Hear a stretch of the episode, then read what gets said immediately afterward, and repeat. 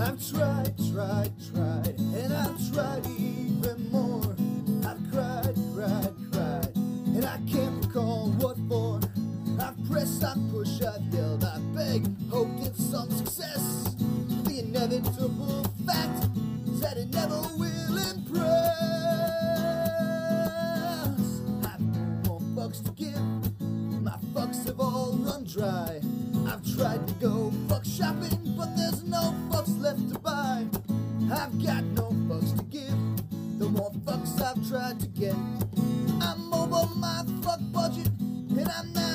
now in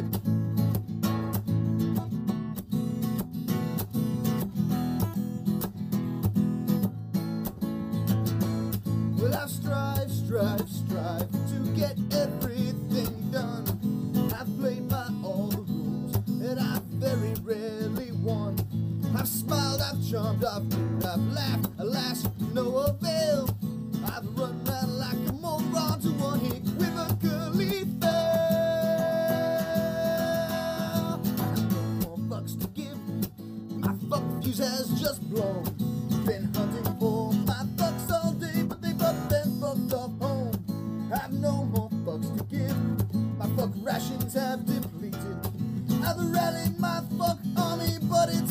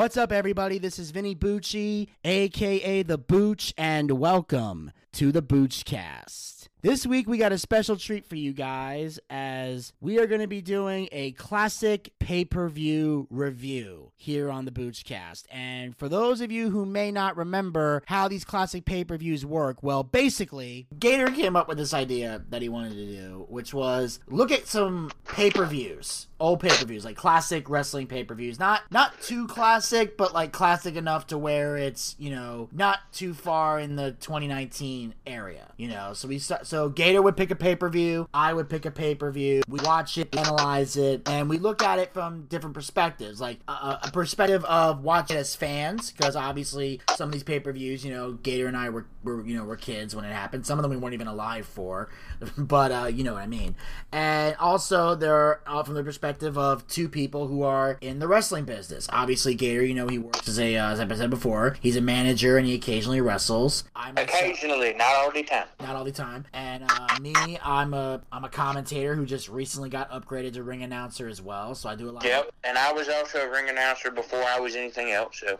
yeah. So we both have um you know time Experience. experience inside the wrestling business, and we know a lot about it. So we decided to look at things from different perspectives. And Gator picked the first one. And the first one he chose was WCW Uncensored 1996. This was from March 24th, 1996. It was in Tupelo, Mississippi at the Tupelo Coliseum. And of course, uh, this was an interesting pay per view because this was in, this was like, obviously, you know, Hogan wasn't, you know, hadn't turned Hollywood yet. He was still in the red and yellow, and him and Randy Savage were, you know, still in a lot of ways the mega powers. And it was also interesting because, you know, especially as a fan, you look at some of these guys and you realize they hadn't fully come into their own as far as, you know, characters yet. We hadn't hit the moment where wrestling was edgy yet. It was getting there, but it wasn't. It was there getting yet. there, but we hadn't gotten there yet. Exactly. So it was very, very interesting to see. So, uh, Gator, since uh, you kind of came up with the idea for this, I will. I'll let you take the lead and you decide how you you go first. Okay, we're gonna we're gonna do this like this. Um, I'm going to be rating each match on a uh, one to four star match. Um, if I go over four, I go over four. If I go don't go over four, I don't go over four. Fuck it. Um, anyway, so we're gonna we're gonna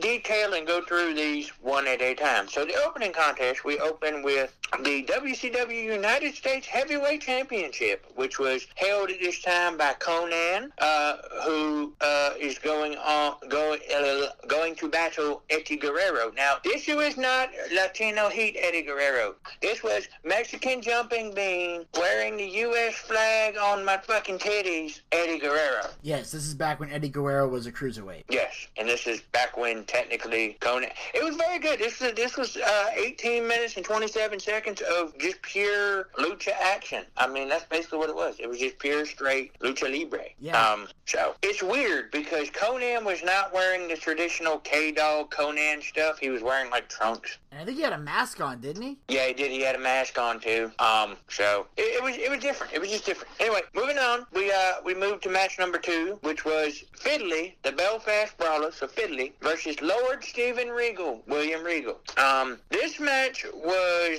freaking amazing. Oh, by the way, the last match was a three three out of four stars. Um, this match was awesome. This was a four star match. It told a story. I mean, granted, it did end with a disqualification where uh, gets gets disqualified, but it was it was just real good European based technical wrestling. It was it was a brawl basically. It was it was good. It was good. And then we move on to a three minute and forty seven second piece of crap with Colonel Parker beating Medusa in a in a one star piece of shit. Moving on.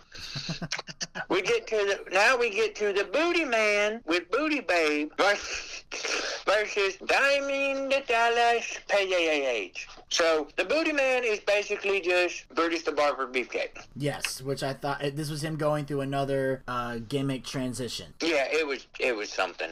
It was it was I don't know what to go talk about this, but it was a piece of shit. Uh, this went for 16 minutes exactly, and the Booty Man defeat Diamond Dallas Page with just some of the stupidest fucking wrestling I've ever seen. It was it was good, but the gimmick just throws you off. It's like what, huh? So so I'm gonna call that about a two and a half star match. Then we get the Giant with Jimmy Hart, who defeats uh, Loch Ness in a good two minute and 34 second squash. Then we get the Chicago Street Fight with Sting and Booker T taking on the Road Warriors. Um, this was about a 30 minute match, and there was a lot of good hardcore action in this. It was very well done. It, they used the entire space, worked the entire space, worked the crowd real well, and this is just great tag team wrestling. Good tag team wrestling. Um, I give this a four out of four. Then we end with this garbage that is the fucking Doomsday cage match.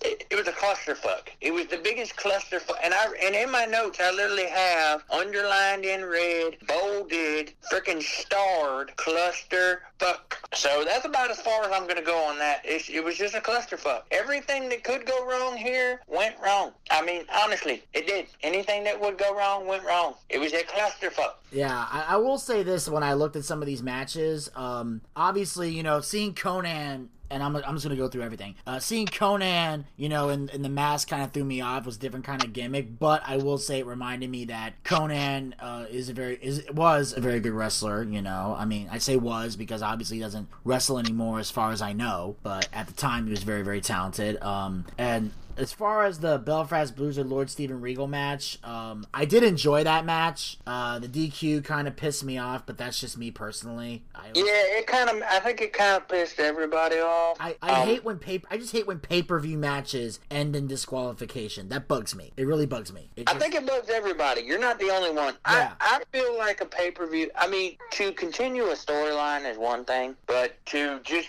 be the end of something, just to be the end of something, it's a little, it's a little aggravating. Absolutely, yes, and and of course, uh, Colonel Robert Parker. I didn't know too much. I, I've heard I've heard about this guy, but I've never really actually like seen. I've seen a lot of him lately while doing this whole uh, while watching these uh, classic pay per views, but I didn't know too much about him personally. Only that I've had some people in the business tell me he has he has one of the biggest dicks in the locker room. Yes, That I've had somebody tell me. So so that's so that's a confirmation. That's a fact. yes. Um. Uh.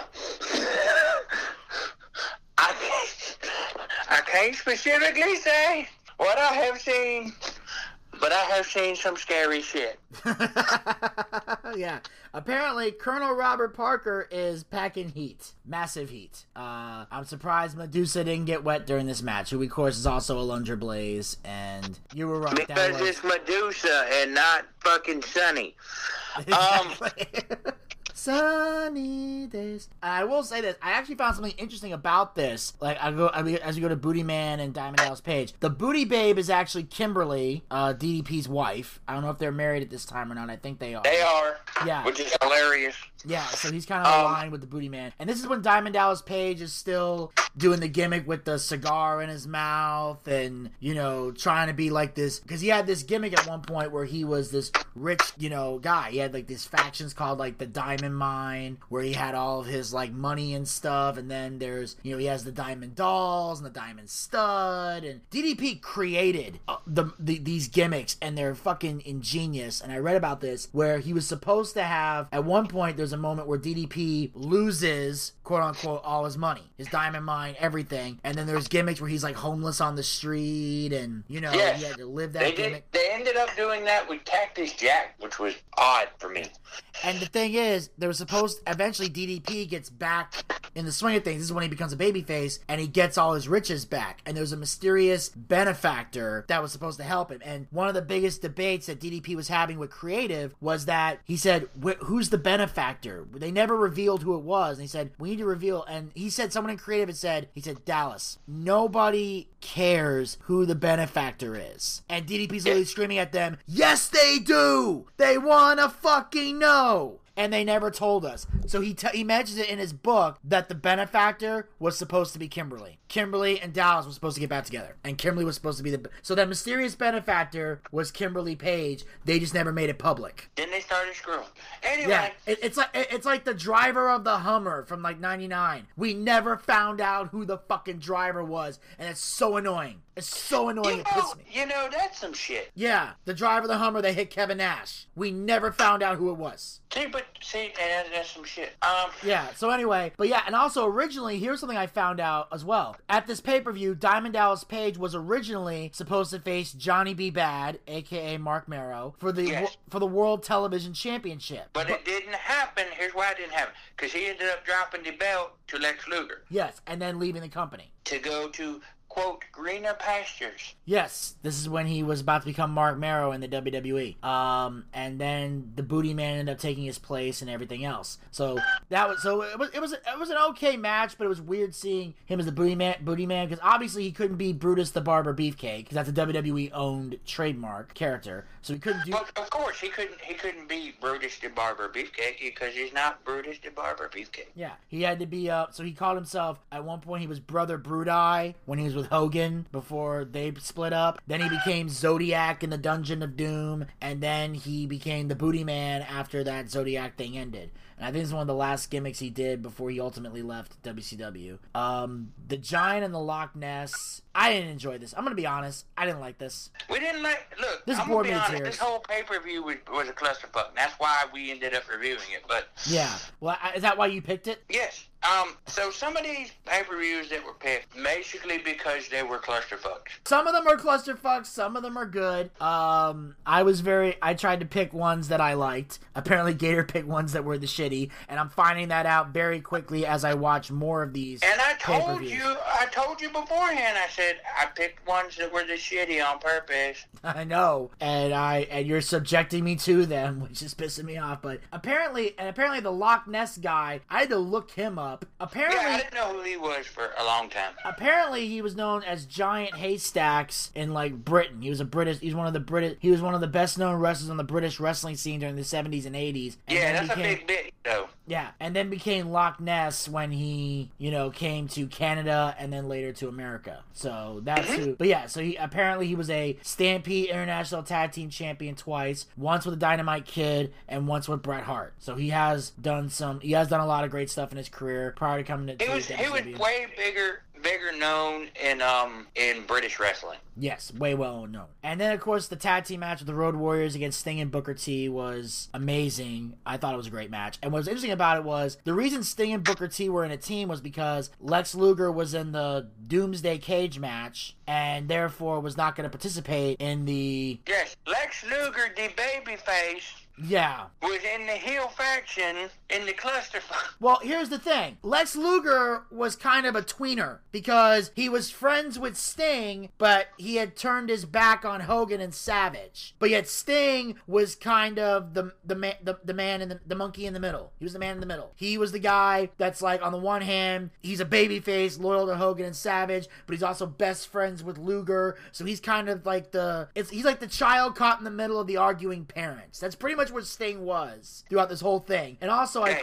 and also I think Sting and Luger were also, if I'm not mistaken, you can tell me if I'm wrong. Were they were they the tag team champions at this time as well? At, at this particular juncture, I don't think so. Okay, because I know him and Booker T were a tag team. Because if, if they won, Booker T would get a shot. At, him at Harlem Heat would get a shot at the tag belts. So I want to believe they were tag team champions. I think. Yeah, I think that they might have been. I don't remember. Yeah, they were tag team champions. And Did you just Google? no, I, I just remember. Um, Oh, okay. Yes, yes, yes. But yeah, they they were the tag team champions, and Booker T agreed to team with Sting in this match, and then it, to get to get uh, a shot. Yeah, so they so they were alliance. They won. Then as soon as they won, Booker T and Sting kind of had an uh not like a, a shoving fight, but like a stare off thing. Like Booker T's like, "You're gonna hold up your end of the bargain? You owe us a title match." And Sting's like, "I'm a man of my word. I'm gonna do it." So eventually they had a tag team title match later on. But that was where that awkward alliance came from. And as far as the Doomsday Cage match, here's my thoughts on this. I felt this match Was the shitty. it was, but not for the reasons most people think. Clusterfuck because here's my whole thing with it, okay? Why did you put Ric Flair and Arn Anderson at the top? Oh, I agree with that. Wrestlers were at the top of the shit. Why were they at the top of the shit? You should have put the shitty at the top of the shit and had the shit at the bottom that was gonna make be good. But never mind. Yeah, they yeah the Ultimate Solution and Z Gangsta, who's basically Zeus, aka Debo. Um, they should have been at the top of the cage, in my opinion. Then you have like cage number two, which could have had Meng the Barbarian, the Taskmaster, and at the bottom, and then at the bottom you have Flair, Lu- Arn, Flair, Luger, and Anderson. That at the bottom of the cage. But that wasn't what I thought was a clusterfuck. This is the thing I didn't understand. Was the whole purpose was to win one fight and then go down to the next cage. Win another fight, go down to the next cage. No, it was just run. No, they said that and it ended up being just run. I remember Tony Schiavone saying that at the very beginning. So this match didn't follow any of the stipulations, didn't follow any of the rules, and then as soon as they got out, Randy Savage just dives on Lex Luger, one, two, three, and they run. Like the whole thing was it's like Randy Savage was trying to salvage what little wrestling was in this fucking match. It was just it could have been booked a lot if if they had done this thing right, it could have been great. But it was just all disorganized. I blame I don't blame the wrestlers. I blame the The booking. the booking. I blame the booking. Blame the booking. I blame the booking. I don't blame Hogan. I don't blame Savage. I don't blame Flair. I don't blame any of these guys. I blame the booking. This was this could have been booked so much fucking better and it could have been so great for both these guys especially since you know hogan and savage at this time were a solid tag team because i remember the You know what I do, Mr. Budrelli? what I blame the rats. you blame the rats? Yeah, I don't know. I just thought it was funny, Kevin. So anyway. I used to go to the junkyard and I'd hunt rats. I get a big stick and I'd hunt rats. I'd look to the left for the rats and the right for the rats. And I grabbed their tiny little heads, and when I did, I popped them off their tiny little bodies. We're coming for you, Road Warriors.